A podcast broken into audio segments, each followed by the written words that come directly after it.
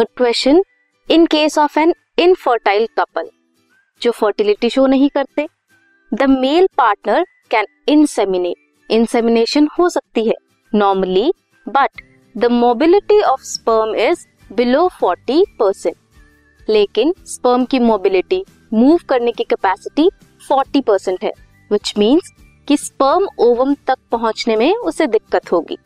Which kind of A R T assisted reproductive technology is suitable in this situation to form an embryo in laboratory condition laboratory condition में कैसे? कोई technology है? कौन सी technology है जो हम assist कर सकते हैं?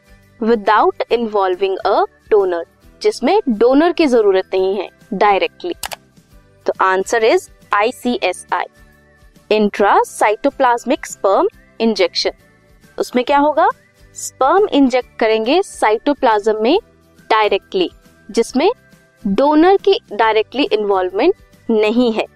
Does not involve donor directly and embryo form होगा लेबोरेटरी कंडीशन में। This was question number three